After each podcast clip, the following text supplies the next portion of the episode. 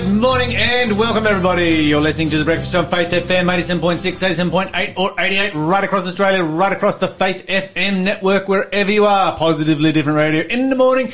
You're with the Double L team, Lyle and Lawson. Lawson. What are you thankful for this morning? Um, let's see. It wasn't raining this morning when I drove here. it wasn't. It wasn't. Yeah, it wasn't. It's the, Like, it's completely dry. You didn't put your wipers on? Not at all. Never once. Like literally not once. I don't ever remember that happening. I was driving. Actually, we did. We did several years ago. We had this thing called the drought. yeah, That's right. Well, dude, I was driving around the uni yesterday when this massive storm blew over in Newcastle. It's like so thick that, you know, you've got your wipers all the way on and you still can't really see. Yes. And there's like the gutters are just turned into rivers and everything. It was wild. And so I wonder if any damage So has gone down. flooding. But, um, but yeah, and then I wake up this morning, I jump in my car to come to radio and it's completely dry. That's so I guess that's something to be grateful for. it's something to be very grateful Yeah. for. Indeed, it is. What are you grateful for? Uh, I've got a. Uh, I'm grateful that I'm I'm selling parts off a car that I have in my yard. So, but the problem is I can't get out there because people they text me like, "Have you got this?" And I'm thinking, "Have I got that?" Well, but it's raining outside. What am I going to do? I can't go out and check. ah, that's tough. Uh, oh, sorry, Lyle, that your entrepreneurial endeavors were affected by the weather. I need to get rid of it. It needs to be gone. It's taking up space. oh, oh, I thought you meant the weather. You're listening to the Breakfast Show podcast on Faith FM. Positively different. Is the breakfast show, and uh, we're about to get into our quiz. Lawson, let's have it. All right, the first 100 point question for our pentathlon quiz. Joseph's got talent. Well, okay, let me. this is a multiple choice question, actually. This is this is interesting. Okay, Joseph's got talent. What was his special talent? Was it A, fighting, B, interpreting dreams, C, writing songs, or D, stand up comedy? 0491064669 is the number to, have you guys been watching America's Got Talent or something? Is that what this is? But 0491064669 is the number to call if you know the answer. For 100 points, you can net yourself a Faith FM bookmark and bumper sticker, or you can get those 100 points on the board if you get every single question correct. You can win every single qu- prize. But again, multiple choice, guys. This is a special one right here. Joseph's got talent. What was his special talent? Was it A, fighting, B, interpreting dreams, C, writing songs, or D, stand-up comedy? Uh, hint: it's not D. Man, imagine if he was a stand-up comic though. It's like, just, he's just up there in front of the, in front of the pharaoh. He's just like, this I drought, think, I don't think there is one Crazy. anywhere in the Bible. Stand-up comics. There's, I, I don't think there's one in the Bible. Elijah says some pretty funny stuff. There's some funny stuff in the Yeah, Bible. There's some right. hilarious stuff in the Bible. Yeah. There's some, there's I don't some know that somebody. I don't think there's anyone in the Bible that had it for a job. Yeah, that's right. But one of my favorite lines, um, and I don't know if this is comedic or just insulting, where Daniel in Daniel chapters two, he's like, and you called all your magicians and astrologers and Chaldeans to tell you the dream, and they couldn't do anything. But then he's like, but there is a God in heaven who, Yeah. you, you know, And he's like 18 years secret- old when he says yeah, and he just calls all these guys out. They're like, they do, they could not interpret your dream because they don't know anything. Or Elijah when he's on Mount Carmel. You know, Yeah. you mentioned Elijah when he goes on Mount Carmel. It's like, yeah, maybe you should guys should yell a little bit louder. Maybe he's sleeping or gone on his Yeah, dreams. that's- wake this guy up or call him back from wherever he's. You know, Baal is he's a bit of a dodgy guy he's, you've got right he's a bit unreliable. Yeah, give him a call. But anyways, um, in positively different news, um, oh, I've got a, I've got a few different stories here, but I also just want to talk about quickly, um, God is just really good. I, I just like every single day, uh, he's reminding me in, in the work that I'm doing that, um, yeah, he is really working. And I've just been encountered by situations over the last two weeks of, you know, I work at the university campus as, as a Bible worker for the Newcastle University Adventist Church. Basically, my job is to teach people the Bible and find people who are interested in, uh, studying the Bible. And the last time I, I talked about that, you know, we talked about doing beach outreach and whatnot and how we were going out to the beach and with a survey and just, you know, asking people spiritual questions and making contacts from that. So now we're in the university campus and we're not allowed to go around and survey people at all. Like we're just, Yes. we're just not. They're just like, no, that, we used to be able to, like for any club, But uh-huh. now, if you're in any club, you're not allowed to survey people. You're not allowed to go around the, the, the school grounds. If you want to talk to people, you know, about club, your club or whatever, you have to set up a booth. Which you get approved by the student association.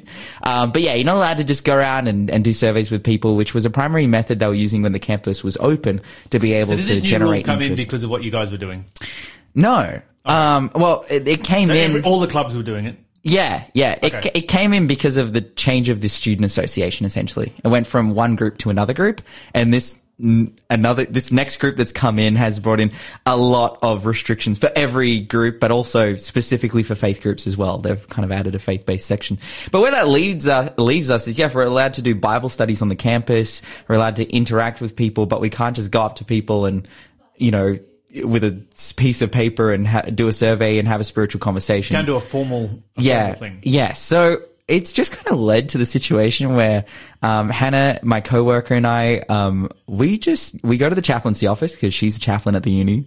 We pray. Uh, we have you know a few existing Bible studies throughout the day that we do, um, and then yeah, we pray. And then we just walk around the campus and see if we know anyone. And literally every time, like every single day, we run into people that we know through a club or through just seeing around on campus or classmates or whatever it may be. We just run into them and then just chat with them. And then we're like, Oh, do you want to, do you want to do Bible studies? do you want to come to church? And they're like, yeah. And, and they're like, sweet. And so, and so, well, yesterday, uh, we had an example where, so, uh, there's a couple of, uh, there's a Japanese club on campus. Yes. And, um, Hannah and I went a couple weeks ago and then I went last week and I met these, there was a, a bunch of like brand new Japanese exchange students there. Um, and then I- Hannah's Japanese, but you're not Japanese. I'm not Japanese, but I went along. You'd be the odd one out. Yeah, that's right. I, I, well, it's a Japanese English club, so there's like lots of white people there as well. Yes. Um, and the guy who runs it, I've kind of gotten to know over the last couple of weeks because then we meet up at another club, the music club, where I also go to meet people to to to give them the opportunity to do Bible So you studies. just join all the clubs Literally, campus, literally, know everybody, Literally, that's and my offer job. Bible studies. Yeah, that's right. And so last uh, yesterday, um, so I went to on Monday. I went to the Japanese English club and I met all these new Japanese students. And I was like, I have this Japanese friend named Hannah. She she lives here, and, and you know she set up. These are all new students. They've all just moved to the area. They're all you know.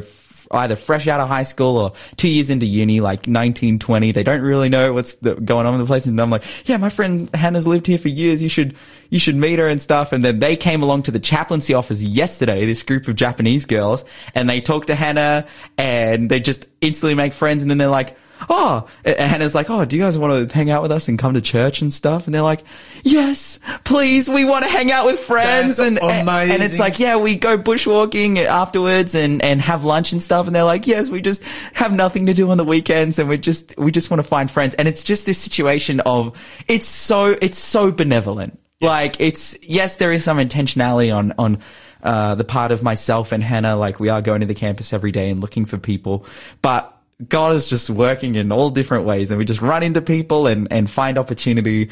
And yeah, from people who are already Christian and spiritually interested to people who are just Japanese and lonely, um, we have just been given such supreme opportunity to, to be able to reach them and, and it's been working out in spite of those restrictions. So, um, it's even proved further. Like last time I talked about uh, outreach on the show, I talked about going to the beach, right? I talked about having the survey and the reason we took a survey to the beach is because we then have, with the survey, you have an excuse to talk to people. It's like, Hey, can I get your opinion on something?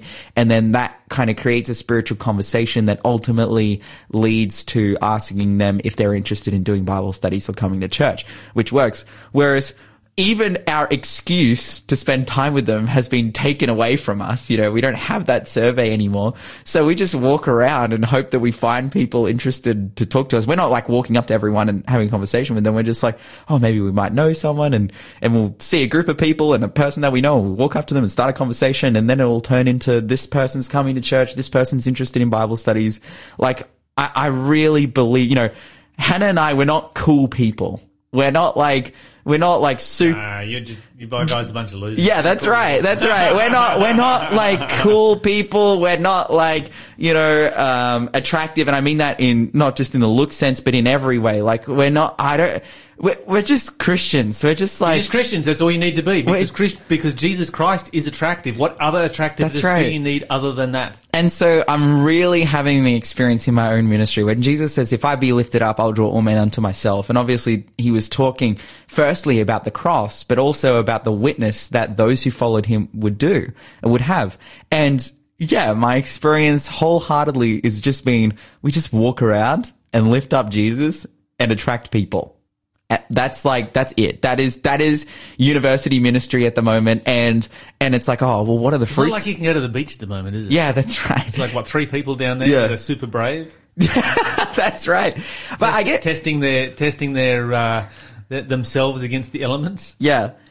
I guess the question is though, like, okay, you can walk around and, and be a witness and, but what's the fruit from that? I think a lot of Christians get jaded because they struggle to see results. And I've totally been in that position as well, even as like a professional minister, as a professional Bible worker. Mm-hmm. Like, mm-hmm. I've definitely had that struggle of like, what's the point? Like, where is this going? Dude, I am inundated with Bible studies at the moment. I just have Bible studies every day. Um, I actually have a story here about how people are, um, people are less happy because of working hybrid hours. Like, you know, it used to be a nine to five and now that people can work whenever they want, they're actually less happy because they don't get to do work in their off time. Bro, that, uh, like, that is literally my life at the moment because I got Bible studies at all times throughout the day and I'm waking up early for radio. Like, I'm just everywhere all at once all the time. Um, but instead of making me less happy, it's, it's just, it's the fruit of God's work. It's such a, it's such a blessing. Yeah, that's because you get to study the Bible with people and get paid for it. That's, I mean, it's like the ultimate right there. the ultimate job. Yeah. uh, So I just wanted to share that with you guys. Like God is really working and really blessing. And, and so I just pray for all of you guys. You have the opportunity to, to be a witness in your situation. And so go, go and do it. You're listening to the Breakfast Show podcast on Faith FM. Positively different.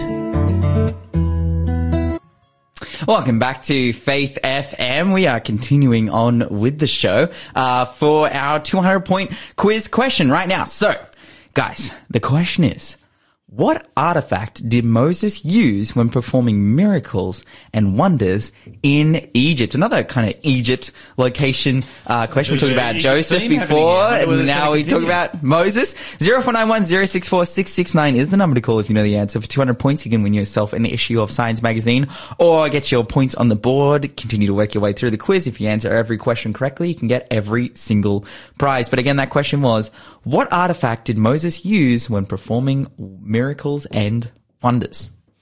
Okay, so we have 822 millimeters of rain so far that has fallen in Sydney, which is the that's on Observatory Hill, uh, right there in the centre of Sydney, more or less. This is the nearly a meter of rain.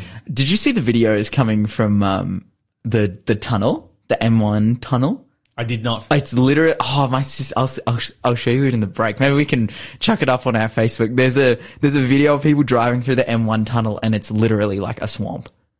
Like, Yes. it's like the water's like above the wheels. That's It's amazing. insane. Yeah. That's just an incredible amount of water.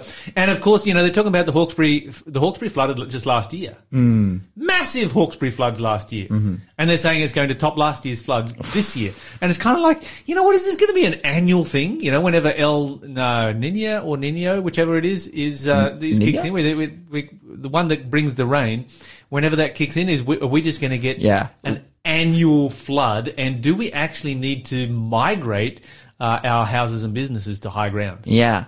I think I think we do need to be starting to think about it. I think rain's a feminine thing, so it's probably El Nino. no. Anyway, no, no, never mind. Um, but, uh, Whatever you're the you're the person who, that's spoke actually, Spanish for a couple of years. that, that's actually a really good question though. Like, yeah, it is. I, I've seen a lot of people commenting, you know, about like Lismore, for example. Like Lismore, Should they rebuild the town? that's centre? right. They're like, Or turn it into a park. Just- it down, turn it into a park. because it's like we keep rebuilding and just getting flooded. Yes. Mm. No, it's it's something we need to uh, we need to think about with the more extreme weather that we are getting. This is a sign of the times, and we need to prepare for the times in which we live. Hmm. Uh, okay, so I did talk. uh, Say I would talk a lot about uh, Vladimir the Great this morning. Okay. So, Interesting. of course, this is all about Russia and the Ukraine. Okay. All right. All right. Cause when you said Vladimir the Great, I'm like, oh, okay, you're doing like a history thing. That's cool. But you're referring to like Vladimir the Great as in like Vladimir Putin. No, Oh, so you are doing a history thing. I am going to do history. ah, okay. Wow, get hyped, everyone. Yeah. Vladimir the Great. Um, of course, in the Ukraine, he's known as Volodymyr. Vladimir. because Okay. there's a big difference between Vladimir and Volodymyr. Uh-huh. Uh, but anyway, so basically, what you've got this on, uh, you know, 2016 Russian Unity Day, uh, a statue of Vladimir the Great was unveiled in Moscow. This is Saint Vladimir, Okay. and the story of Saint Vladimir goes back to the to the Vikings. He was a Viking. oh, wow. Okay. And a lot of people think of Vikings, you know, that went to the UK, that went to Iceland, Greenland, Canada, places like that. Uh, went down the, the coast of France. They went down to Italy, those kind of places. But the Vikings kind of went everywhere yeah. And they invaded the river systems of uh, of Eastern Europe, and they went down all through all of those ri- river systems. And you had two brothers called Askold and Dir, uh, who captured uh, Kiev back in the day. They were Vikings who captured Kiev, and of course, you look at a Viking ship. You know, it's shallow draft Yeah. perfect for river navigation. Uh, they captured Kiev. They had a son, or one of them had a son named Ingvar, who was known as Igor, because you know by the time they've been living there for a number of years, they're starting to, you know, become more Slavic in their language and the way they pronounce things and so forth. Okay, so Igor or Ingvar has uh, a son named by by the name of Sivastilasav Slav. I love it. That guy who has a son by the name of Vladimir. So we come to Vladimir, and in the year 988, Vladimir Oh. is ruling in Kiev, and he is deciding what religion he's going to follow. Hmm. Up until this point, he has been worshipping the Viking god Perun. Okay. So that was their that was the god that they were worshipping there in the east, and of course, this is a very large Viking. And by the way, they were called Rus, the Rus people. The Rus. Yes, the Rus, So they? because the word Rus means rowers. uh huh. And, and you look at a Viking ship, you row a Viking ship. Yeah. They were rowers. So the the the Rus people The Rus people. and that's why rowers ro- rowers are always they're rowers, they're Rus, they're Russians. and That's where we get rowers are always rushing around. Uh, They're rushing down the rivers. okay, but this is where we get the modern uh, concept of Russia from. So Okay. there were there were all kinds of different Slavic people that were living through this, uh, you know, the steppe people and so forth that were living all through this area. But the Vikings have come through and they have started to unite it. Uh, they're called Rus, and so we have Russian from there. Okay, so he decides that okay, we've been serving Perun for a long time. Let's uh, see what will be the best religion for us at this time. And so he looks out to Western Europe and he, you know, calls in different religious leaders from Western Europe to come and explain their religion so that he can choose one. Uh, he rejected Islam. He was kind of keen on Islam because of the 72 virgins, but then there was no pork or alcohol, so that was out. Uh, he rejected Judaism because Judaism had a very, very strong connection to the land. Mm. And they'd lost their land, so he's like, well, that looks bad for you guys. Um, so they were out. Uh, he looked at the Roman Catholic Church. They were kind of a bit too far away. They were a bit too austere. They were a bit too boring. And then he looked at the Byzantine Church and they offered him a bride, oh, which could also be called a bribe. but ultimately the women got him in the end. That's right. Yeah. Um, and it made a whole bunch of sense to have an alliance with a near neighbor, you know, geographically and so forth. And the Byzantines were super keen on it. And so he's like, yep, we'll join the Byzantine church, which is what became the Orthodox church. And so in the year 988, uh, he goes back to Kiev with his bride.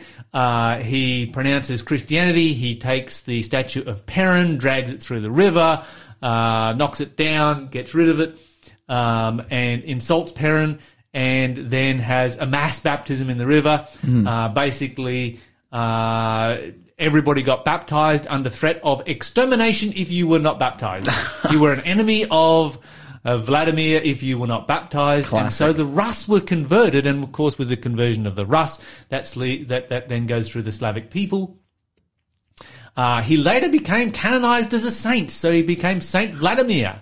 Well, he did such an. killed everybody who did not want to become a Orthodox Christian. Well, think about how many Orthodox people were converted at, that at that moment. Like, you got to be saint- sanctified at that time, right? march them, march them in, into one side of the river and out the other side, and they're all baptized. okay, but what it did was that uh, they had their liturgy, of course, was uh, translated into Cyrillic letters and into the Russian language. Uh, you had uh, Greek literature that was translated into into the Slavic language. But now the question is that everybody's fighting over is who does Saint Vladimir belong to? He was based in Kiev, which the Ukrainians say, well, he was clearly Ukrainian. Ah. But his statue is in Moscow, and that was unveiled in 2016, and that was kind of because they're like, well, he's Russ, so therefore he's Russian.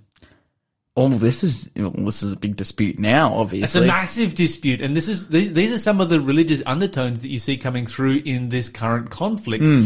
And what a lot of people are not reporting on is the split that this has created. So the Ukrainians get upset by this, and they're like, "Well, we're pulling away," and they cease to be part of the uh, Russian Orthodox Church in the year 2019. So hmm. you know. A couple of years later, they're like, "Yep, no, we're out of here," and they form their own church and create full communion with the Vatican hmm. Which then gives Vatican support to the Ukrainian church. But the Russians are still saying, well, this guy was Russian, so we'll have him as a Russian saint. And the Ukrainians are saying, like, well, he was based in Kiev. But the thing is that Russia didn't exist back then, neither did Ukraine. Hmm. So it's a little bit like, you know, having an argument over was Alexander the Great Macedonian or Greek? yeah. Let's not get started there. And everybody, either side wants to claim him. I don't know why either side would claim him because he was a psychopathic monster that Ah, was a serial arsonist who burnt down the world. I have friends who are Macedonian, and this Oh, is this their, is this, is this is favourite their this is their hill, bro. This is where they die. Yes, absolutely. And the Greeks likewise. Or, you know, in Australia, Mary MacKillop, was she Scottish or Australian? You know, are we going to have that argument and we're going to go to war over that argument? People will go out, go to war over these things. So it's interesting to look at some of the background and we're going to continue, uh, here on the breakfast show from time to time to look at the religious background as to, you know, what is actually taking place in the war in Ukraine because there is a very strong religious undercurrent. Do not be deceived. There is more religion involved in this than what you think. And there is, this is always the case when it comes to warfare and armed conflict.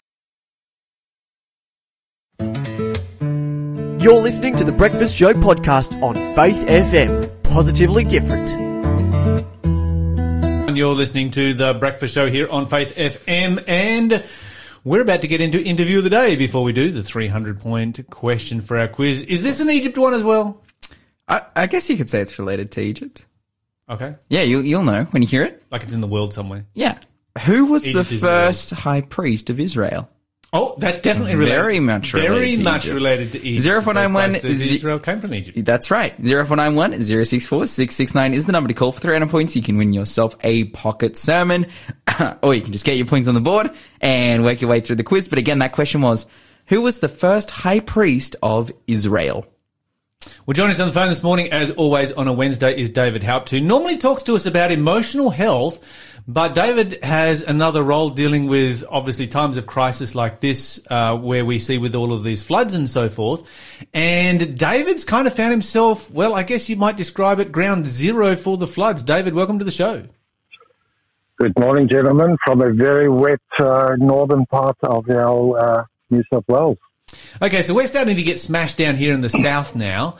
Uh, you guys are starting to recover somewhat up there in the north. Can you give us a bit of a picture, a bit of a description of what it has been like since we spoke last week? Last week, you were struggling to find food. You were cooking food in the backyard.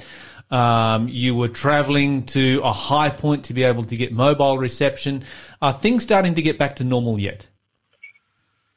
Uh, how, how, do you call things normal? while it still looks like a war zone. Uh, but yes, well, uh, the water has receded in uh, in most of the areas.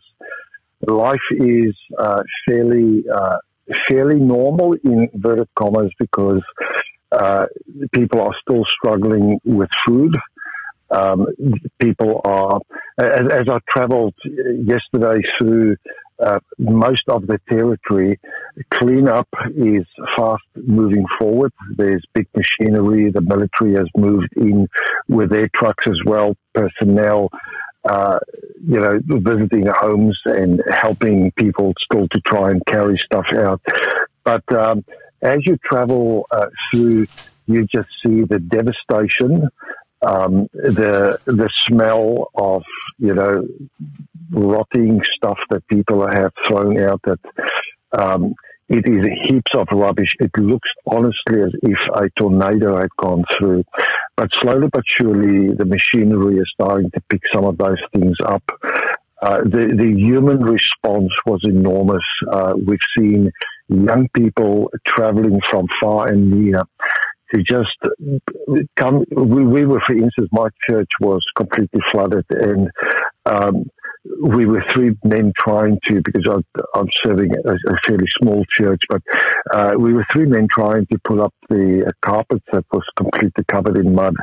And four young people walked in, and you know, uh, one of them made a phone call. Another eight walked in, and jobs were done very quickly. And uh, people stop us in the middle of the road and ask, "Do you people need medical supplies?" We've travelled all the way from Brisbane down to uh, to your area because we just we can't sit in our homes while we, we realize that people are living in devastation. There's some areas that still hasn't got power. There's areas that still struggle. I still talk to you on a, a single bar on my mobile phone.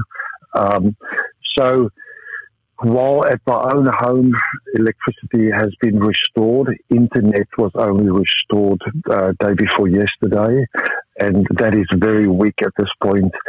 But uh, the human spirit moves on, and um, yeah, we I, I just see the enormity that people are willing to sacrifice in order to help the fellow man.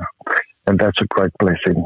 It is a fantastic blessing. And, you know, I've, i I, know, you know, uh, when we've seen some big disasters happen in the United States, friends of mine over there who were, you know, tradies would just, you know, load up their ute and actually cross the entire continent um, yeah. with their tools to go and help people. And it's yeah. amazing to see the same thing happening here in Australia and to appreciate the goodness that there is in the heart of people and the Holy Spirit working on people's hearts to bring that goodness out. David, yeah. I'm wondering about yeah. the uh, the response of faith based communities. Of course, um, you work with um, Adventist Community Services, which uh, you know provides for these kinds of emergencies. What has your role been, and, and what is the role of the Adventist Church? What is what has our church been doing um, in in this particular area? Well, I'm director for two of our faith-based agencies. The one is Adventist Community Service that really activates the local church to respond, as well as ADRA, which is um, across the board. Uh, Adventist Community Service only operates in North New South Wales, while ADRA operates uh, in the entire Australia. And um, before the first raindrops uh, fell, Adventist Community Service already alerted our pastors to activate their churches because the flood is coming. ADRA has, in the meantime, moved in and uh, we've looked at the needs of our churches in order to respond and has already made money available. And so we're in the process at nine o'clock this morning, we're actually allocating money to uh, those churches. But we've also uh, traveled through our entire uh, uh, territory that has been impacted. And just from our church's perspective, uh, we don't discriminate. Uh, we, we don't just serve our own people. We serve anyone in the community that is in need. So Ocean Shores Church was the, the, the, area around them. They are situated in uh, Golden Beach. They were uh, they were one of the first ones to be evacuated. Tumbulgum was the first one. Tumbulgum Church, by the way, opens up their facility for the community, and a lot of their uh, community's cars are parked because the church is on a higher ground. Ocean Shores accommodated over 70 people uh, in their church building of, of their community. Not just uh, open their doors for people to sleep, but they also fed them there. And there is still a few people uh, after uh, the majority has already gone home, still people living there being supported there in, in the church. Uh, in the news have been the devastation at Lismore. Uh, I visited the area yesterday and like in my own church territory in Mullumbimby, it is like a war zone as if uh, a bomb had gone off there. But our church was centre stage, the the area where the SES dropped people off uh, from the boats. um, was right there, nearly at the doorstep of the church, and uh, the pastor, although uh, they were not um, seconded to this role, uh, saw these people staggering out of the boats, waiting there in the rain for a pickup to the evacuation center, stepped over to the people and said, come into the protective area of the church. And um, his wife phoned him at that point and she said, do you need hot soup? Uh, he said, I'm here with stacks of people. Uh, please, can you, can you arrange? And multiple of our members started to cook soup. They brought it down. There was no power. And um, they uh, fed the people there. And yesterday, this is you know a week after the flood already started. There are people still gathering there. Food parcels are being run from the church into the community, and um, they opened up their op shop and actually brought their op shop right above into the church hall, and people can go through and they just select clothing that they want. It's not sold, it is given for free. And, and here's where blessing comes. So often, op shops don't want to open up their doors because, you know, we're there to, to sell, to make money in order to serve something. But as I spoke about it to Merit yesterday, they are actually receiving more in return than what they're giving out. Uh, because of uh, people just being so appreciative uh, and uh, uh, businesses come to them and say, we want to donate money for this work. Um, and yeah, my own church, we've activated, we've, although the water has been through the church, um, we've ripped up the carpets, uh, pushed all the stuff that was damaged out, basically an empty shell. And um, we've got medical staff, uh, nurses that started to look after people there. We're feeding people. We uh, brought in washing machines. Our washing machine for the op shop has been destroyed. So we went and bought with agri money uh, an industrial washing machine. And uh, while the old people can't get into town where a washing uh, facility has been set up. Uh, our teams go out into the community, especially with the older people. They bring their their washing with the old person, and while the washing is is being washed, they sit down, they connect with them. We do debriefing, psychological debriefing with them, and um, feeding them right there, having something nice to drink, and the the human spirit is alive, and um, the, the devastation has activated a major problem, and that is psychological traumatic impact on people. So at the moment, I'm busy negotiating with ADRA for us.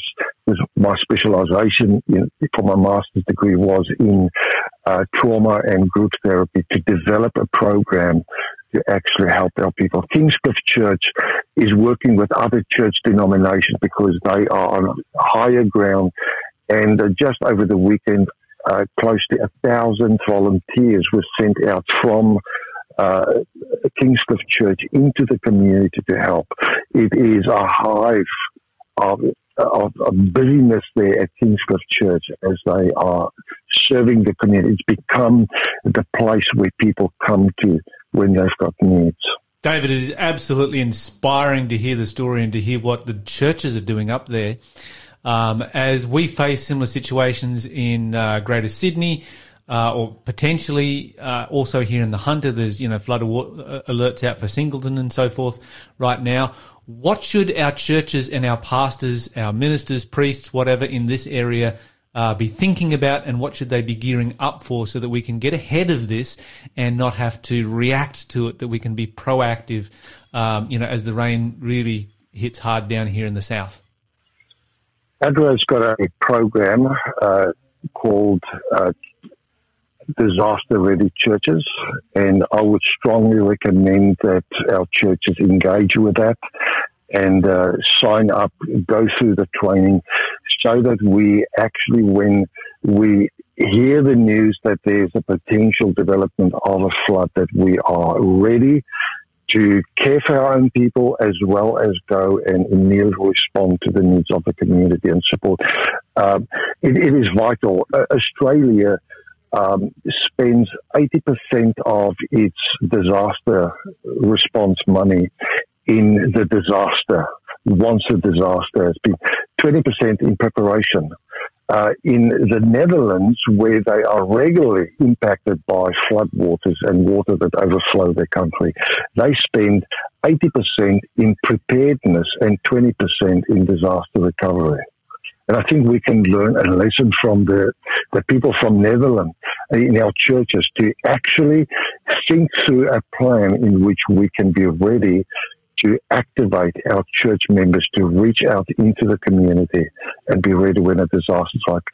Um, the the uh, mapping of disasters show that uh, disasters would make landfall, especially uh, cyclones, will make landfall closer to the New South Wales area, southern Queensland in the future than what it did in the past. So, as a student of Bible prophecy, I know that disasters will become more mm-hmm. uh, as, as we go to the end of this world. So, I would suggest that our churches should actually be disaster ready, prepared to move in straight away when uh, things happen, not wait for agencies to step in.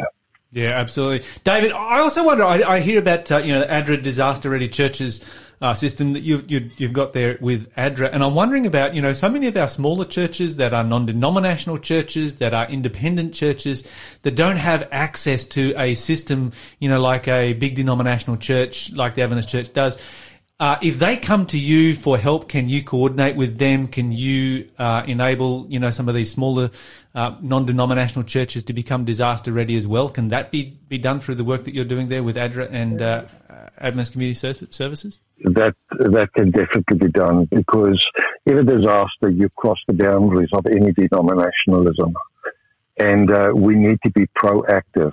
Uh, and uh, as what's happening at the moment at Kingscliff, the the churches are working together for their community, and uh, that is the ideal to, to be able to work in that way. So if uh, denominations would like to make contact with us, I can arrange that through ADRA we can do training, or when we do training in their area, we can actually invite them to come along. The, the psychological impact is enormous. I've already been contacted by uh, other church denominations knowing that uh, we're running depression, anxiety recovery training programs uh, where they put up their hand and ask, can you people train us as well? And the answer is a definite yes. We're more than happy to do that. David, it's uh, been, it's been, yeah. Th- th- thank you. We are running out of time here, unfortunately, but uh, just want to encourage any of our listeners, whatever uh, faith that is that you're a part of, to get in contact with us. Uh, zero four nine one zero six four six six nine, and uh, and we will set up with you whatever help that we can. Thank you so much, David, for joining us. Thanks for being a part of the Faith FM family. Join our community on Facebook or get in touch at 1 800 Faith FM.